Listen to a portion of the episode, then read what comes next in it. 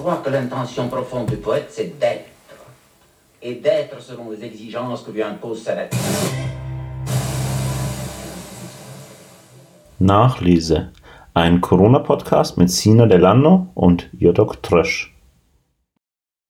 In der neunten Episode unseres Podcasts lesen wir Alice in Wonderland von Lewis Carroll. Hallo Sina. Hallo Jodok und Karfreitagsstimmung?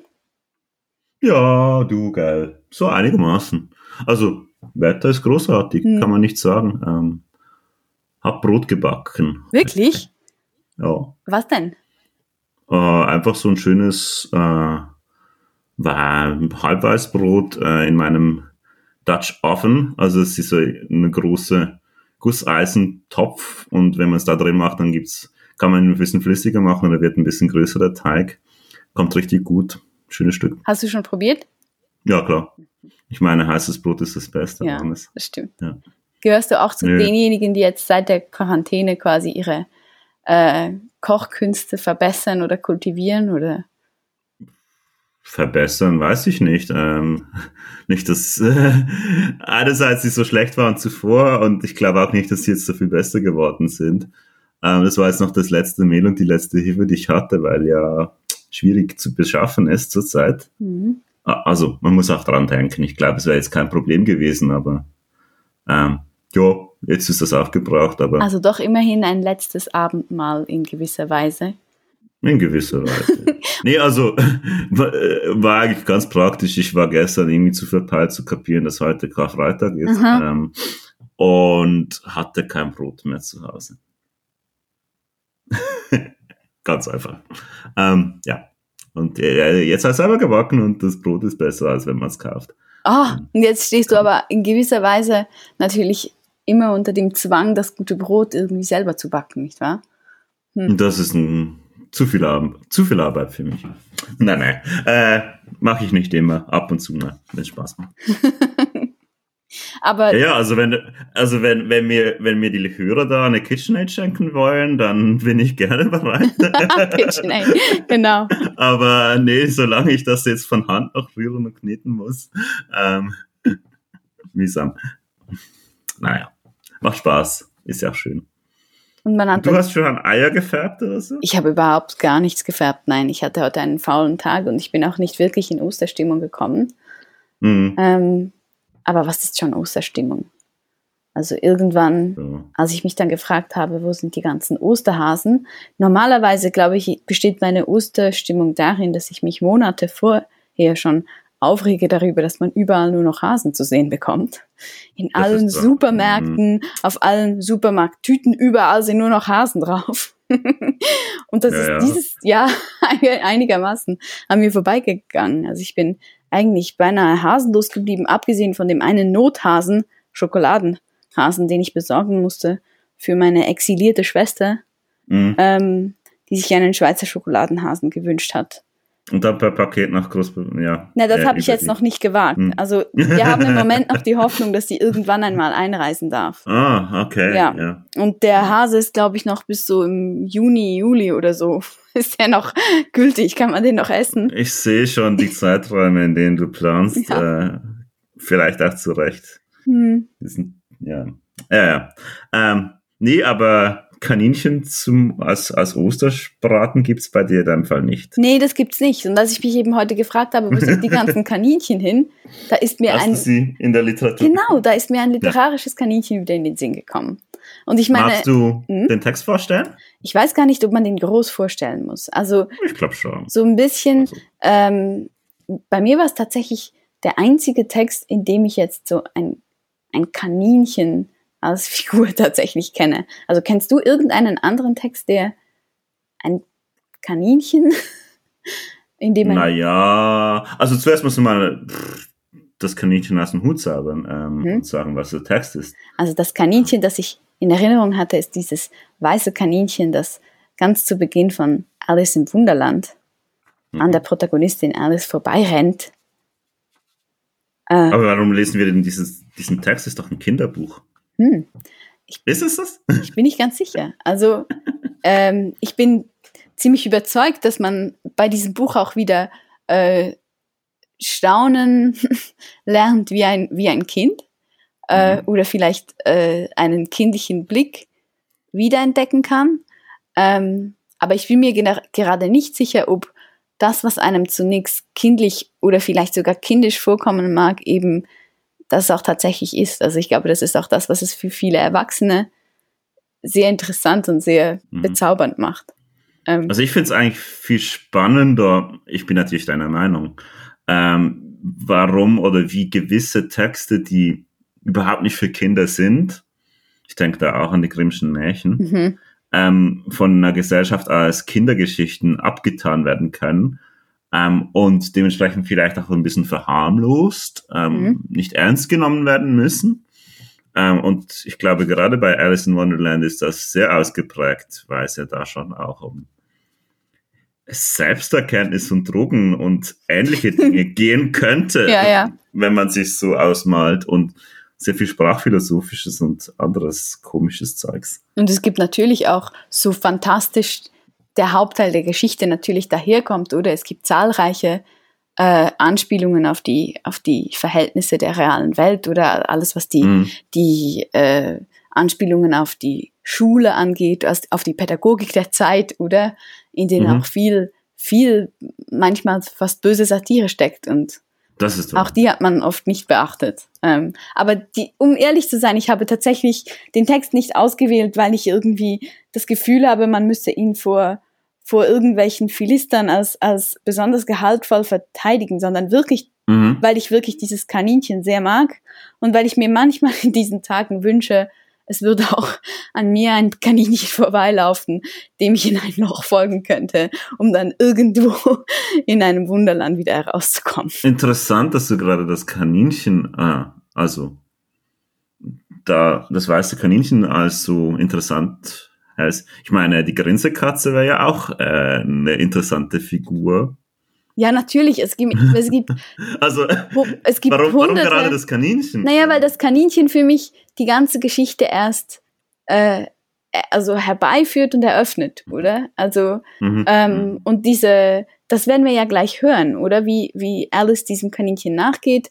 Und ich finde, dass eben, das ist etwas, was mir am meisten gefällt an diesem Text, wie ähm, nonchalant er einem da hinein in dieses, in dieses Loch hineinzieht, mhm. äh, um dann in dieser eben vollkommen überwältigenden, fantastischen Welt äh, anzukommen. Aber zunächst beginnt es eben äh, beinahe unspektakulär. Und, und das ist, was mir so mhm. gefällt. Und das ist auch ja. das, was natürlich etwas Kindliches sein mhm. kann, oder? Also es oder etwas träumisch, genau. träumerisches, es beginnt dass das ja keine Begründung braucht. Ja, und es beginnt in einer in einer gähnenden Langeweile, oder? Und und die Art und Weise, wie man dann aus dieser Langeweile gerissen wird, das das gefällt mir sehr. Und und mir ist dir dann langweilig?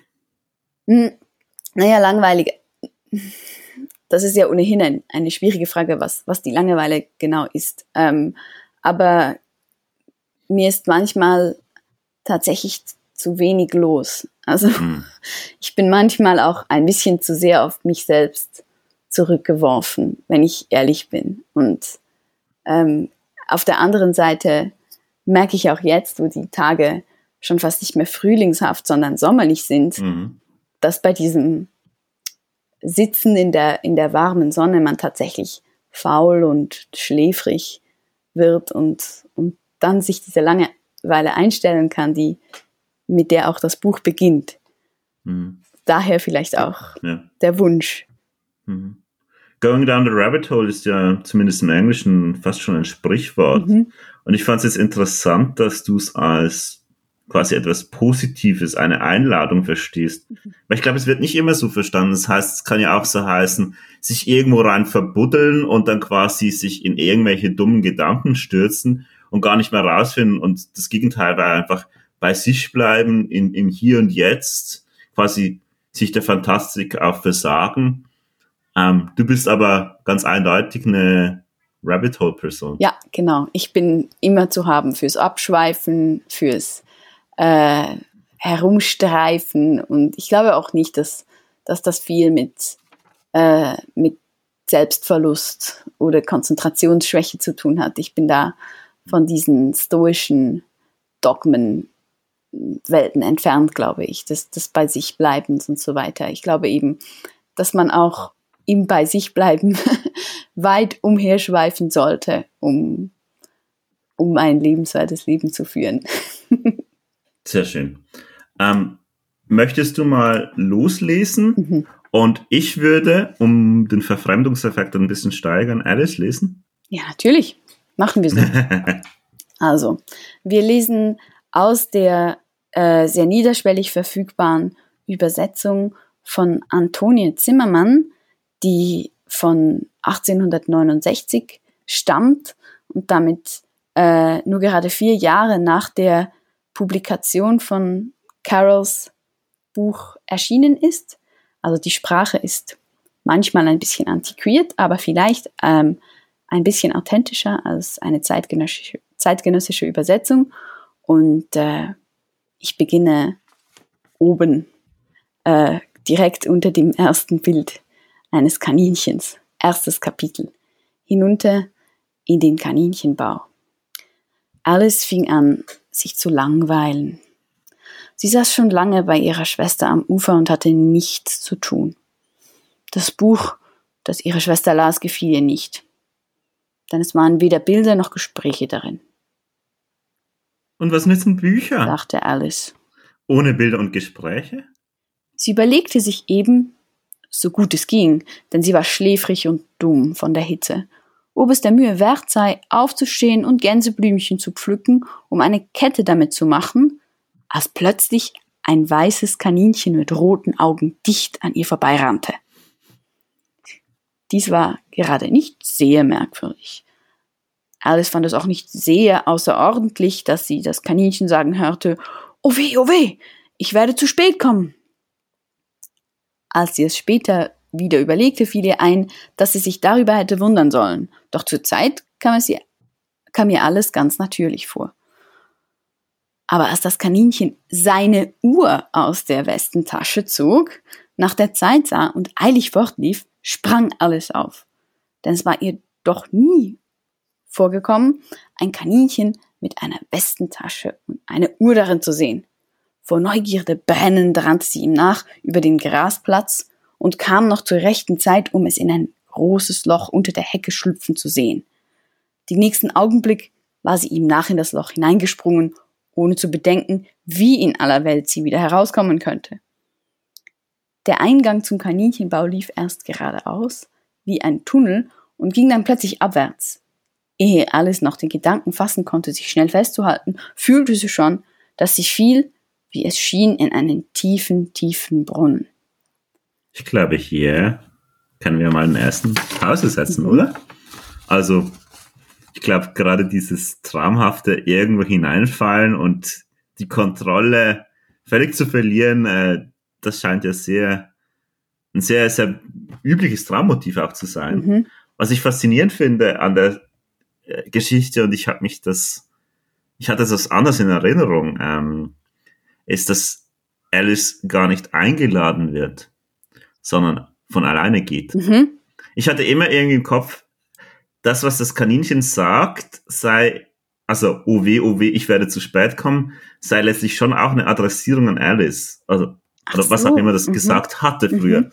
Und Yes, jetzt wird mir klar, dass das Kaninchen eigentlich einfach merkwürdigerweise spricht. Genau. Und die Westentasche Mit sich selbst, hat. ja. Mit sich selbst. Aber dass Alice eigentlich gar nicht ähm, gehen müsste oder dass es überhaupt keinen Zwang gibt, da sich quasi zu bewegen. Es ist die bloße Neugier, oder? Es ja, ist die bloße ja, Neugier über dieses ja. seltsame Kaninchen. Und ich mag mhm. dieses Kaninchen wirklich. Also ich stelle mir das so wuselnd vor, wie das dann seine Uhr ähm, betrachtet. Ich glaube, das ist gerade das, was auch die den Reiz ausmacht, oder? Man will dann wissen, was das für ein Kaninchen ist. Ähm, ich glaube auch, die Angst über das, das Ungewohnte und Fremde wäre ja größer gewesen, das Kaninchen hätte alles angesprochen. Mhm. Und, und das, das, das Spannende ist ja hier, dass Alice zunächst, ja, das wird ja auch ausdrücklich gesagt, sich überhaupt nicht wundert darüber, dass ja. ein sprechendes Kaninchen vorbeikommt. Und erst, und sogar erst im Nachhinein denkt ja, die Uhr war auch etwas. Also. Mhm.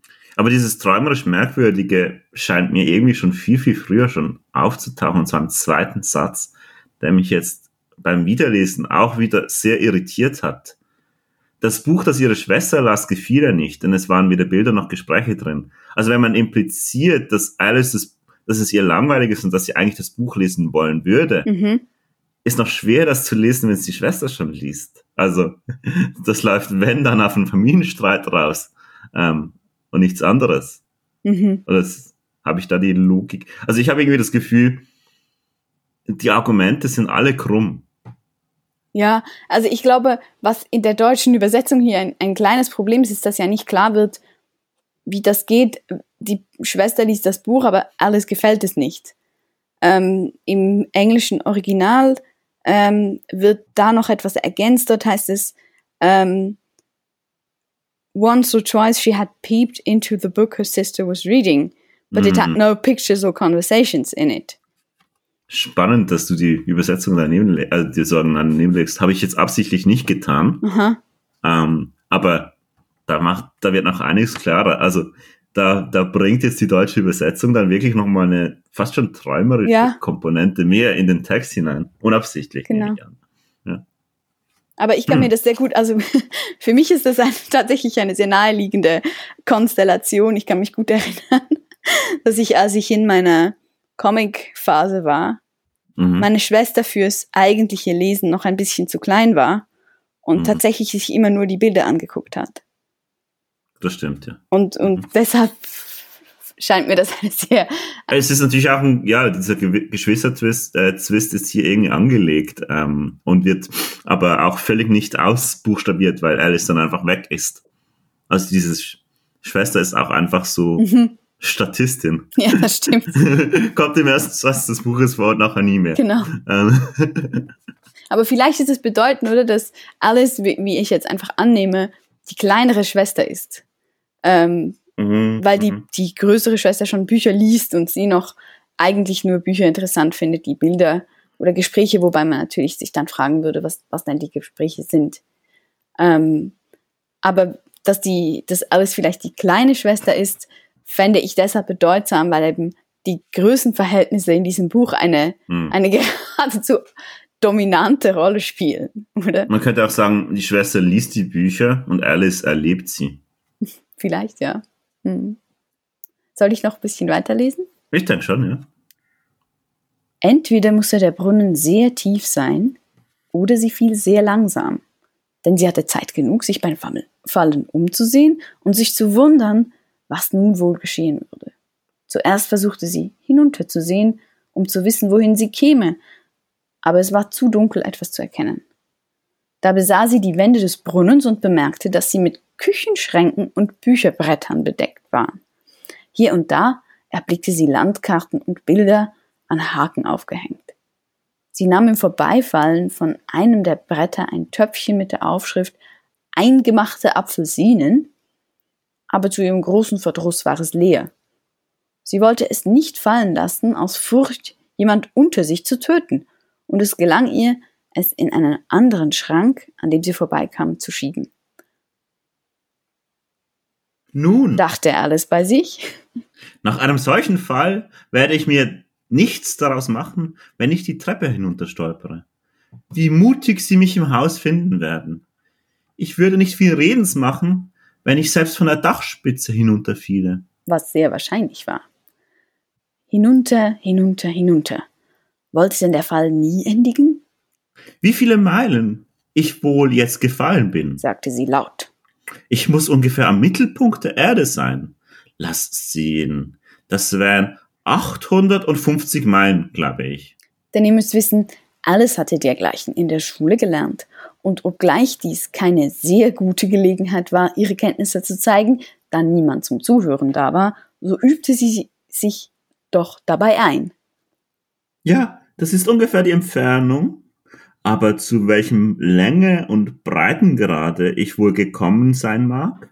Alice hatte nicht den geringsten Begriff, was weder Längegrad noch Breitengrad war, doch klangen ihr die Worte großartig und nett zu sagen. Bald fing sie wieder an ob ich wohl ganz durch die Erde fallen werde? Wie komisch das sein wird, bei den Leuten herauszukommen, die auf den Kopf gehen. Die Antipathien, glaube ich. Diesmal war es ihr ganz lieb, dass niemand zuhörte, denn das Wort klang ihr gar nicht recht. Aber natürlich werde ich Sie fragen müssen, wie das Land heißt. Bitte, liebe Dame, ist dies Neuseeland oder Australien? Und sie versuchte dabei zu knicksen. Denkt doch, knicksen, wenn man durch die Luft fällt. Könntet ihr das fertig kriegen? Aber Sie werden mich für ein unwissendes kleines Mädchen halten, wenn ich frage. Nein, es geht nicht an zu fragen. Sehe, vielleicht sehe ich es irgendwo angeschrieben. Ich finde wirklich genau diese, ähm, das, was ich zuvor erwähnt hatte, oder mh, die Anspielungen auf die, auf die Pädagogik und auf das, mhm. auf das Schulsystem, oder ähm, diese unglaublich unnatürliche Altklugheit, die alles sich gezwungen sieht, hier an den Tag zu legen, oder? Warum sieht sie sich gezwungen dazu? Was meinst du? Also, dass sie offensichtlich tatsächlich schon geradezu trainiert ist, bei jeder Gelegenheit ähm, das aus der Schule, in der Schule mhm. angeeignete mhm. Wissen zur Schau zu stellen, oder? Natürlich um. Halbwissen. Ja. Viertelwissen. Um irgendwelchen Erwachsenen zu, zu gefallen, oder? Mhm, mh, mh. Und, und ich finde das einerseits ist, hat es natürlich etwas sehr Charmantes im, ja. im Hinblick auf die Protagonistin, oder? Die, die einem sehr sympathisch wird in der, in der kindlichen Art und Weise, wie sie mhm, das tut. Mhm. Und auf der anderen Seite kann man darin natürlich, oder die, die satirische Seite auch, auch erkennen. Ähm, ja, klar. Hm. Und dann die, die Vorstellung, ich, ich habe mich, glaube ich, noch nie wirklich in einem langen freien Fall befunden. Ist dir das schon mal passiert? Na, also wenn du vom 10-Meter-Brett springst. Das habe ich nie getan. Ich bin ja nicht lebensmüde. Das habe ich nicht nötig. Da stirbt man auch nicht dabei. Nee, also ich glaube, der Witz ist ja wirklich, dass man das nicht so wahrnimmt, weil man dann auf den, auf den Sprung fixiert ist und dieses Gefühl von langsamen Runterschweben gar nicht haben kann. Also irgendwie ist man dann zu sehr auf das, oh wow, ich falle jetzt gerade fokussiert, als dass es lang gehen könnte. Mhm. Ähm, es muss ja wirklich ein sehr langsamer Fall sein, wenn man da Töpfchen nehmen kann und wieder hinstellen. Ja, oder es muss mhm. einfach ein sehr langer Fall sein, oder? Naja, aber wenn man da mit äh, klassischer Fallgeschwindigkeit, äh, mhm. äh, die nur durch den Luftwiderstand irgendwie reguliert wird, an den Küchenbrettern vorbei, äh, Küchenschränken vorbeidonnert, dann kann man sich kein Töpfchen mit der Aufschrift auf eingemachte Apfelsinen erstens lesen und dann sogar noch zu nehmen ähm, und dann feststellen, dass es leer ist und wieder irgendwo nicht hinzulegen, weil natürlich das Töpfchen dann auch schneller runterfallen würde wie man selbst, weil ja, äh, genau, es ist halt Traumlogik.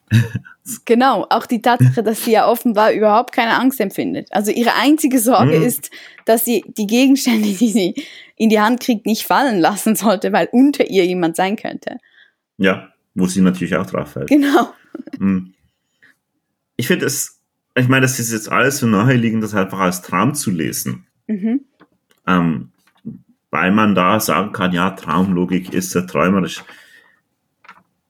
Aber ist das vielleicht nicht ein zu einfacher Weg? Also könnte man das nicht wirklich ernsthaft als Fantastik lesen wollen? Also, oder macht das überhaupt einen Unterschied? Ich, ich würde eben meinen nicht, oder? Also, ähm, natürlich kann man das jetzt in, in einer gewissen Weise rationalisieren, äh, indem man sich von vornherein vorstellt, dass alles auf der Wiese eingeschlafen ist. Und mhm. das jetzt träumt, oder? Aber das wäre ja dann eigentlich nur eine, äh, eine Strategie, um den eigenen ähm, Suspension of Disbelief gewissermaßen zu, mhm. zu rechtfertigen, mhm. oder? Und, und es gibt vielleicht Leute, die das nötig haben und solche, die das nicht nötig haben. Ähm. Jawohl, jawohl. mhm. Nein, die, die spannende Frage ist, oder die mich beschäftigt, ist, gibt es so etwas wie eine Traumlogik? Also gibt es, es sind ja andere Gesetzmäßigkeiten mhm. quasi in dieser Welt vorhanden, ähm, aber ist das Gesetz dieser anderen, also die Regeln, die da herrschen, sind das einfach keine Regeln und sie können sich jederzeit ändern? Mhm. Oder gibt es da nicht vielleicht doch auch wieder Regeln, einfach andere? Ja. Also weißt du, weißt du was ich meine? Ja, also ich ähm, glaube, die, Art und Weise, wie wir uns in der Regel in Träumen verhalten, spricht mhm. dafür, dass es tatsächlich eine eigentümliche Traumlogik gibt. Ich denke es eben auch, ja. Weil wenn es diese nicht gäbe, dann wären wir ja trotzdem irgendwie die ganze Zeit erstaunt und überfordert. Aber die Regel ist ja eben, dass wir so tun, als ob das alles normal wäre und das viel weniger hinterfragen, als man das im, im tatsächlichen Leben tun würde, eben als ob es einfach andere Regeln gäbe. Wobei das Spannende am Traum ja irgendwie zu sein scheint, dass wir den Traum selber hervorbringen mhm. und zum Beispiel, wenn wir uns vor etwas fürchten, dann wird dieses etwas garantiert in der nächsten Szene da sein. Ähm, also wir, wir erfüllen quasi immer unsere Ängste. Also das heißt, wir haben quasi letztlich Macht über den Traum, aber nehmen quasi nicht wahr, dass, man die, dass wir die Macht darüber haben, den Traum zu gestalten. Oder die wenigsten Leute. Oder die wenigsten Leute zumindest, mhm. ja. Ähm, und ich glaube, diese Logik könnte hier auch wirklich ein, ein Spiel spielen. Also wenn, wenn da quasi zunächst über Küchenschränke gedacht wird, dann muss natürlich ziemlich bald Apfelsinen auftauchen. Und ich glaube, wenn sie jetzt einfach hoffen würde, dass die voll sind, dann wären sie es wohl auch. Also, hm. oder, oder liest du das anders? Ich weiß natürlich, was du meinst, aber hm. auf der anderen Seite äh, ist es ja, es ist ja explizit, dass sie sich darüber ärgert, dass darin keine Rosinen sind. Mhm. Oder? Also, tatsächlich wünscht sie sich ja offensichtlich, dass da welche wären. Das ja, würde dem mhm. dann widersprechen, oder? Ähm, mhm, mh. Ich, ich vielleicht, hat sie sich, vielleicht hat sie sich das Falsche gewünscht. ähm, zu sehr, zunächst. Oder nicht ausdrücklich genug sich gedacht, was sie will. Ich sehe halt naja. den besonderen Reiz eben, und, und auch das gehört mhm. zu dem, was wir jetzt Traumlogik nennen, in dieser, in dieser kuriosen Mischung des, des absolut Außergewöhnlichen. Also man fällt durch ein nicht absehbar langes Kaninchenloch Mhm. Eben durch die Erde hindurch.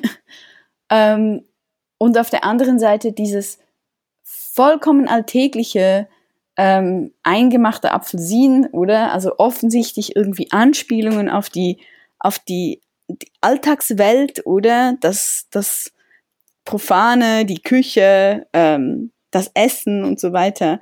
Ähm, und, und dass das beinahe kommentarlos, oder? Also natürlich, die, mhm, die, mhm. Alice fragt sich, wie lange sie jetzt fällt und dass das ja doch ziemlich lange ist, aber dieses Nebeneinander des, des absolut Außerordentlichen, das mhm. aber konterkariert wird von der, von der Normalität dieser ähm, Küchenschränke und des Verhaltens der. Es sind halt alles Dinge, die quasi im Imaginationsraum eines kleinen Mädchens, das in einem vermutlich recht wohlhabenden britischen Haushalt aufwächst, ähm, so drin sein können. Also es wird ja letztlich von ihr dann auch wieder die Gesellschaft in einer gewissen Weise und die Verhaltensformen repliziert, die sie halt einfach kennt aus ihrem Leben. Also die Fantasie ist in dem Sinne auch trotz dieser Fantastik sehr, sehr eingeschränkt. Mhm. Ja, also vielleicht. Also sie, sie kann sich ja nichts anderes vorstellen als genau das, was sie den ganzen Tag macht, ja, eben Schule. Also, also, aber viel, um das zu bestätigen, müssen wir vielleicht noch ein bisschen weiterlesen, ja, oder? Da hast du recht. Hinunter, hinunter, hinunter. Sie konnte nichts weiter tun. Also fing Alice bald wieder zu sprechen an. Dina wird mir, mich gewiss heute Abend recht suchen. Dina war die Katze. Ich hoffe, Sie werden Ihren Napf Milch zur Teestunde nicht vergessen. Dina? Mies? Ich wollte, du wärst hier unten bei mir. Mir ist nur bange, es gibt keine Mäuse in der Luft. Aber du könntest einen Spatzen fangen. Die wird es hier in der Luft wohl geben, glaubst du nicht? Und Katzen fressen doch Spatzen? Hier wurde Alice etwas schläfrig und redete halb im Traum fort. Fressen Katzen gern Spatzen? Fressen Katzen gern Spatzen? Fressen Spatzen gern Katzen? Und da ihr niemand zu antworten brauchte, so kam es gar nicht darauf an, wie sie die Frage stellte. Sie fühlte, dass sie einschlief und hatte eben angefangen zu träumen, sie gehe Hand in Hand mit Dina spazieren und frage sie ganz ernsthaft. Nun, Dina, sage die Wahrheit. Hast du je einen Spatzen gefressen? Da, mit einem Male, plum, plum, kam sie auf einen Haufen trockenes Laub und Reisig zu liegen, und der Fall war aus. Alice hatte sich gar nicht wehgetan. Sie sprang sogleich auf und sah in die Höhe, aber es war dunkel über ihr.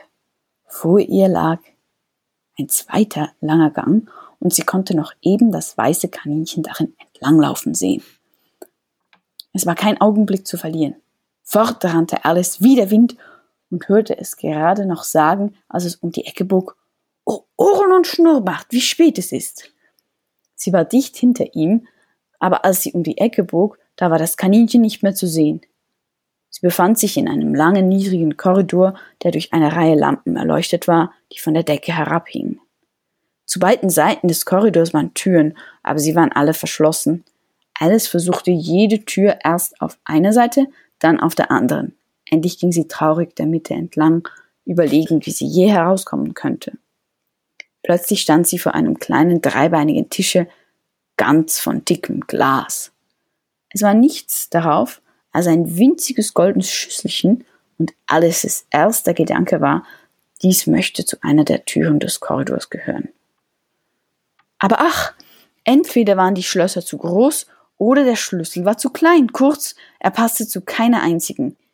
Jedoch, als sie das zweite Mal herumging, kam sie an einen niedrigen Vorhang, den sie vorher nicht bemerkt hatte, und dahinter war eine Tür ungefähr 15 Zoll hoch. Sie steckte das goldene Schlüsselchen ins Schlüsselloch und zu ihrer großen Freude passte es. Alice schloss die Tür auf und fand, dass sie zu einem kleinen Gange führte, nicht viel größer als ein Mäuseloch. Sie kniete nieder und sah durch den Gang in den reizendsten Garten, den man sich denken kann. Wie wünschte sie, aus dem dunklen Korridor zu gelangen und unter den bunten Blumenbeeten und kühlen Springbrunnen umherzuwandern aber sie konnte kaum den Kopf durch den Eingang stecken. Und wenn auch mein Kopf hindurchginge? dachte die arme Alice. Was würde es nützen ohne die Schultern? Oh, ich möchte mich zusammenschieben können wie ein Teleskop. Das geht gewiss, wenn man nur wüsste, wie man es anfängt. Denn es war kürzlich so viel Merkwürdiges mit ihr vorgegangen, dass alles anfing zu glauben, es sei fast nichts unmöglich. Es schien ihr ganz unnütz, länger bei der kleinen Tür zu warten. Daher ging sie zum Tisch zurück, halb und halb hoffend, sie würde noch einen Schlüssel darauf finden oder jedenfalls ein Buch mit Anweisungen, wie man sich als Teleskop zusammenschieben könnte. Diesmal fand sie ein Fläschchen darauf. Das gewiss vorhin nicht hier stand, sagte Alice. Und um den Hals des Fläschchens war ein Zettel gebunden mit den Worten Trinke mich. Wunderschön in großen Buchstaben draufgedruckt.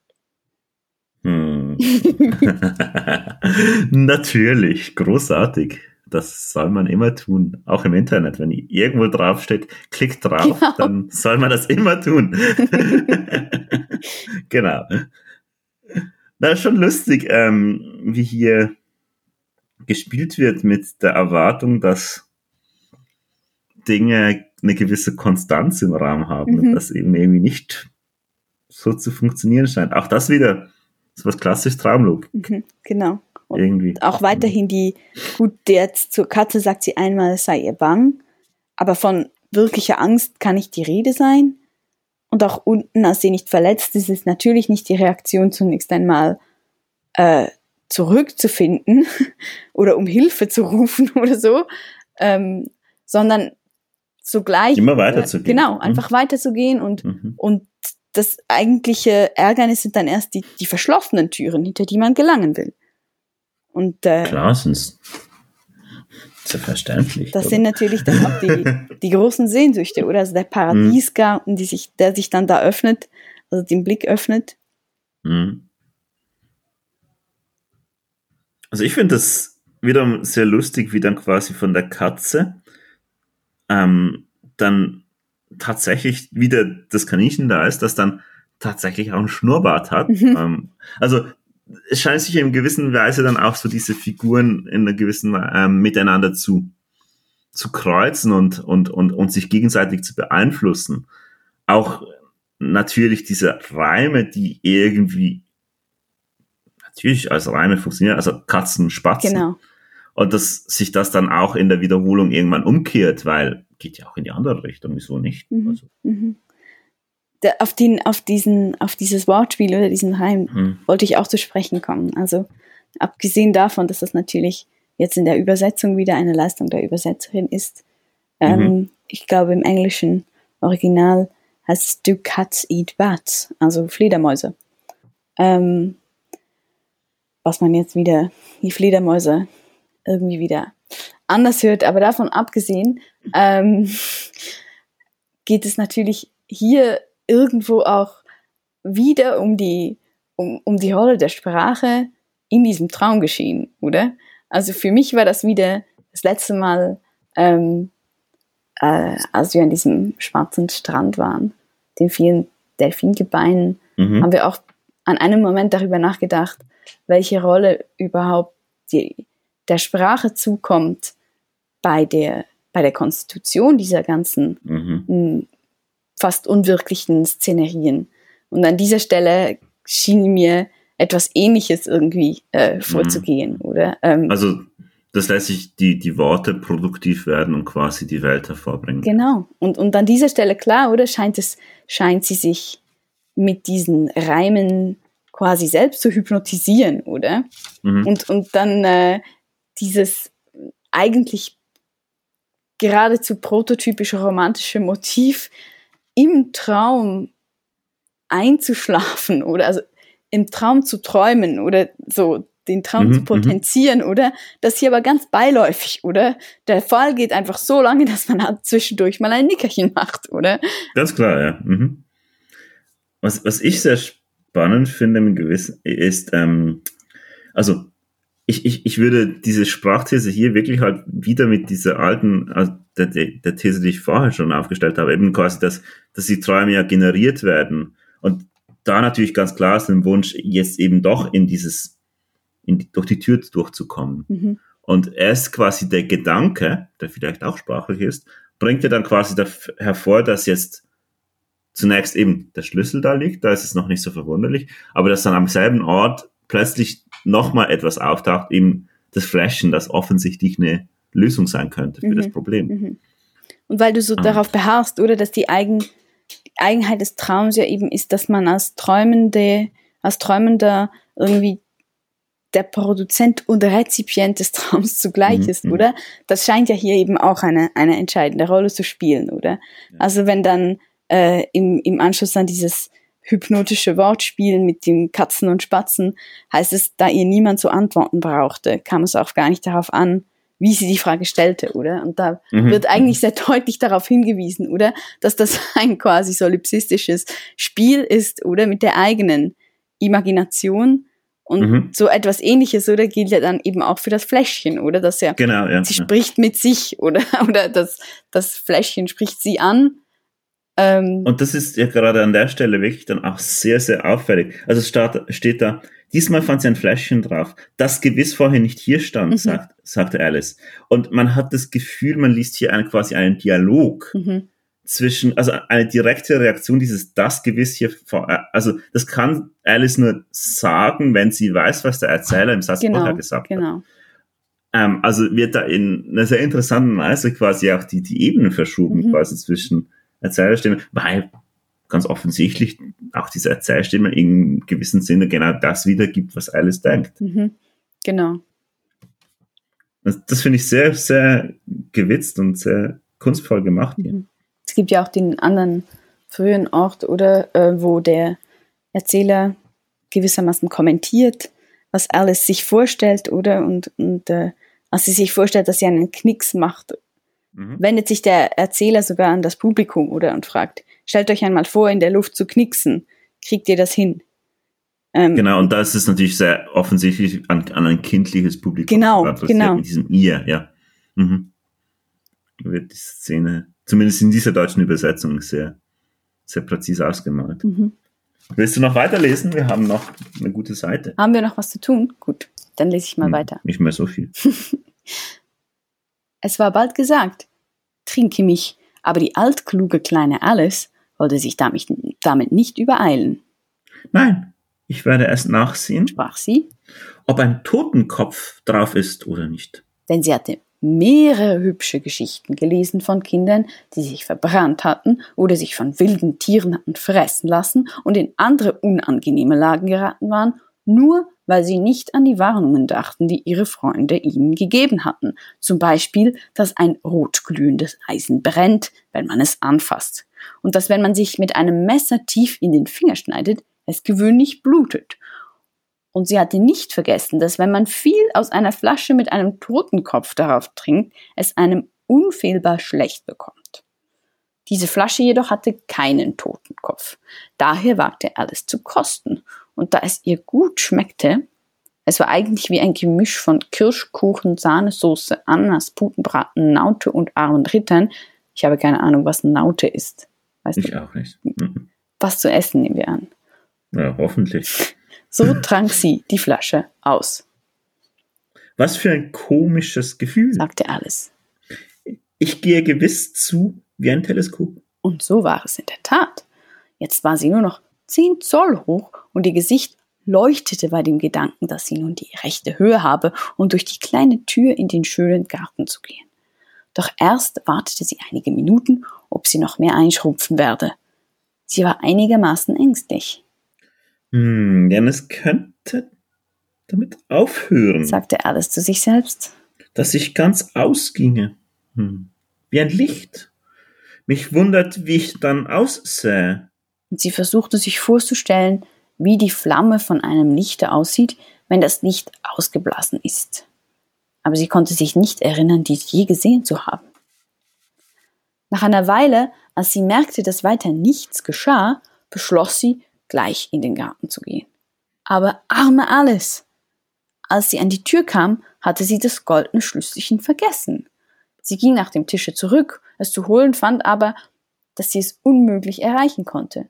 Sie sah es ganz deutlich durch das Glas und sie gab sich alle Mühe, an einem der Tischfüße hinaufzuklettern, aber es war zu glatt. Und als sie sich ganz müde gearbeitet hatte, setzte sich das arme kleine Ding hin und weinte. Still. Was nützt es so zu meinen? sagte Alice ganz böse zu sich selbst. Ich rate dir, den Augenblick aufzuhören. Sie gab sich oft sehr guten Rat, obgleich sie ihn selten befolgte. Und manchmal hat sie sich selbst so strenge, dass sie sich zum Weinen brachte. Und einmal, erinnerte sie sich, hatte sie versucht, sich eine Ohrfeige zu geben, weil sie im Crockett betrogen hatte, als sie gegen sich selbst spielte denn dieses eigentümliche Kind stellte sehr gern zwei Personen vor. Aber jetzt hilft es zu nichts, dachte die arme Alice. Zu tun, als ob ich zwei verschiedene Personen wäre. Ach, es ist ja kaum genug von mir übrig zu einer anständigen Person. Bald fiel ihr Auge auf eine kleine Glasbüchse, die unter dem Tisch lag. Sie öffnete sie und fand einen sehr kleinen Kuchen darin, auf welchem die Worte Iss mich schön in kleinen Rosinen geschrieben standen. Gut, ich will ihn essen, sagte Alice. Und wenn ich davon größer werde, kann ich den Schlüssel erreichen. Wenn ich aber kleiner davon werde, so kann ich unter der Tür hindurchkriechen. So auf jeden Fall gelange ich in den Garten. Es ist mir einerlei wie. Sie aß ein bisschen und sagte neugierig zu sich selbst. Aufwärts oder abwärts? Dabei hielt sie die Hand prüfend auf ihren Kopf und war ganz erstaunt zu bemerken, dass sie dieselbe Größe behielt. Freilich geschieht dies gewöhnlich, wenn man Kuchen isst. Aber Alice war schon so an wunderbare Dinge gewöhnt, dass es ihr ganz langweilig schien, wenn das Leben so natürlich fortging. Sie machte sich also daran und verzehrte den Kuchen völlig. Cliffhanger. und leider das Ende des Kapitels und wir werden auch nicht mehr lesen. Genau. also alle anderen müssen halt selber weiterlesen, wenn sie wollen. So ist es. Genau. Mir ist in dem Moment, wo die Rosinen auf dem Kuchen vorkommen, eingefallen, dass ich ja, dass ich ja einen Lesefehler begangen hatte zuvor. Also die ein, also. weil die eingemachten so. Apfelsinen natürlich Orangen sind. Natürlich, aber das hast du auch richtig gelesen. Du hast es nur offenbar. Genau, ich meine, lesen im Sinne von interpretieren, genau. Ja, ja genau. Genau, ja. ich hatte irgendwie ein, hm. eine Büchse mit, mit Rosinen vor mir. Mhm. Und jetzt war ich schon einen Moment lang erstaunt und dachte, da sind sie ja, die Rosinen. Aber das war mein Lesetraum gewissermaßen, der das wohl. Aber ich meine, das ist jetzt der alte Zizek-Witz. Ähm, also ein Kaffee ohne Milch ist was anderes als ein Kaffee ohne Sahne. Ähm, eine Büchse ohne Apfelsine ist was anderes als eine Büchse ohne Rosinen. ähm, ist was grund grundsätzlich unterschiedliches. Ja. also, genau, nee. Ähm, aber lustig, dass es passiert ist. Ist mir irgendwann dann aufgefallen, weil ich dachte, du hättest einfach den Text schon nach hinten gelesen und die Rosinen nach vorne reingeschmuggelt. So muss es gewesen ähm, sein. Aber mhm. äh, vielleicht habe ich da mehr Traumlogik eingeführt, als da tatsächlich ist. Naja. Oder vielleicht muss man sich fragen, warum Apfelsinen und Rosinen auftauchen im deutschen Text. Sag mal, hast du im Traum schon mal irgendwas Seltsames geschmeckt? Hm, ich glaube schon, ja. Wirklich? Weil ich dachte mir jetzt, Aha. das fand ich sehr seltsam. Also ich habe noch nie von einem eigentümlichen Geschmackserlebnis geträumt, glaube ich. Warte mal kurz. Doch, also so doch, also äh, so der Geschmack, also zum Beispiel den Geschmack von Blut hatte ich ganz sicher schon im Mund. Mhm. Ähm, sind vielleicht nicht die schönsten Träume. Mhm.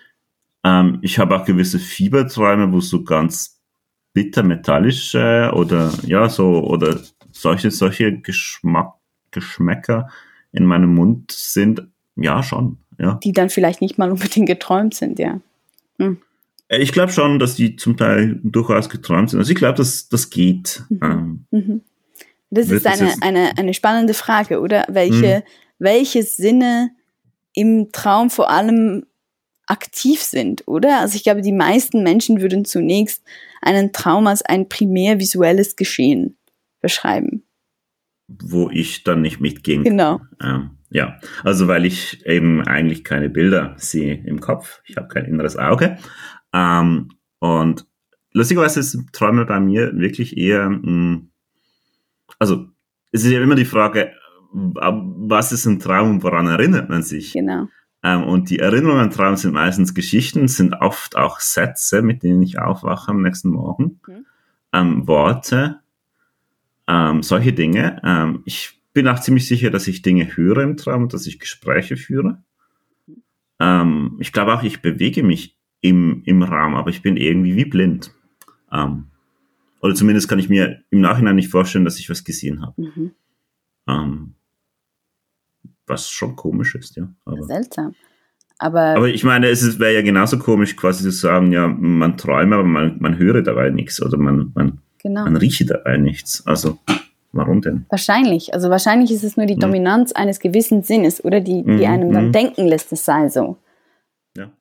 Aber abgesehen davon, oder ist es ja nach wie vor gar nicht klar, ob es sich überhaupt um einen Traum handelt. Äh, das haben wir ja gar nicht gesagt. Ja. Aber spannend ja. ist natürlich, oder welche Rolle hier irgendwie das Essen spielt. Ganz offensichtlich, oder? Dass die äh, zu de, ein, ein Modus des Abenteuers scheint das Einverleiben unbekannter Dinge zu sein. also für mich ist das tatsächlich in gewisser Weise äh, ergänzt sich das. Also das, das Gehen durch Türen, das Überschreiten mhm. von Grenzen oder das Öffnen von Zugängen äh, in unbekanntes Terrain und dazu gewissermaßen komplementär das, das Inkorporieren äh, unbekannter Dinge oder ohne zu wissen, welche Wirkungen das sie im Körper entfalten, oder?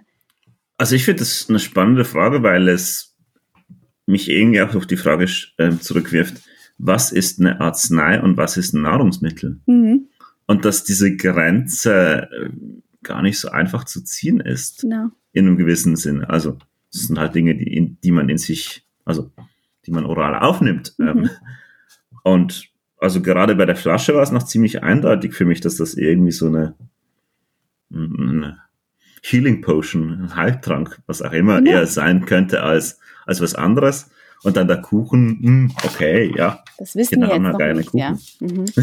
Oder was auch immer. Aber im ersten Moment, klar, oder? Das sind äh, Pharmaka, die eine sehr konkrete Wirkung dann auch mhm. entfalten, oder? Und die man, die im Nachhinein, oder? Man konsumiert hat, um diese Wirkung zu erzielen, aber. Wobei man jetzt darüber streiten könnte, ob es das Pharmakon ist, wie du behauptest, oder ob es nicht ähm, der Satz ist, der jeweils ausgesprochen wird dazu. Ähm, ich muss jetzt gerade die Stelle suchen, aber ähm, wenn sie ja da quasi sagt, trinke mich, ich werde nachsehen, ob ein Toten war, nein, ähm, dann sagt sie, ich, ich gehe gewiss zu wie ein Teleskop. Dann nimmt, nimmt hm. sie genau die Formulierung, den Gedanken auf, den sie vorher schon formuliert Na gut, hat. aber dann ist es ein Man müsste Placebo. sich zusammenschreiben können wie ein Teleskop. Und die Frage ist, wiederum meine Wunschthese. Mhm. Ähm, ist es ein Placebo und in dem Sinne halt quasi genau das, was sie denkt, was passieren mhm. soll. Genau. Also wenn sie sich quasi denkt, ja, ich gehe jetzt, ich gehe jetzt ein, dann passiert es auch. Mhm.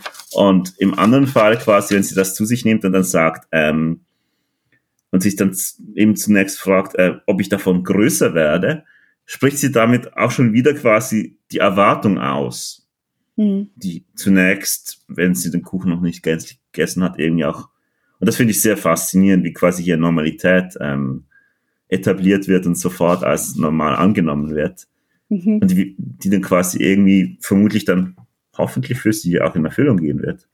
Mhm. Also, das erinnert mich dann wirklich auch wieder an unsere jetzige Lage und ist vielleicht auch ein bisschen düster.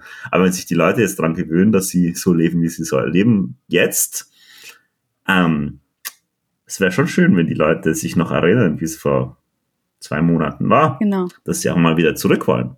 Ich wollte ähm, auch gerade sagen, ich meine, Stichwort heutige Lage, du bringst mich auf Ideen. Also ich glaube, ich werde jetzt hm. gerade mal probieren, beim Glas Wein, das ich mir gleich noch genehmigen werde, mal irgendetwas entsprechendes auszusprechen. so, man könnte sich doch wünschen, oder? Ein kleines Mäuschen zu werden von diesen, es gibt im Moment sehr viele die, von diesen kleinen Mäuschen überall und dann als ein solches irgendwo über die Grenzen zu gehen. Ach du, hm. ach du. Hm. Ja, das ist wahr. Also gut, die nächste Folge hören wir uns über Grenzen hinweg. Gute Idee. Ähm, eigentlich könnten wir auch mal eine Live-Folge machen. Äh, also so persönlich. Ähm, aber solange es noch geht und du nicht weg bist. genau. Sonst melde ich mich dann aus dem Kaninchenloch oder wo auch immer ich Genau, ja, ja. Mach's gut, ja, Doc. Du auch. Tschüss. Tschüss. Time.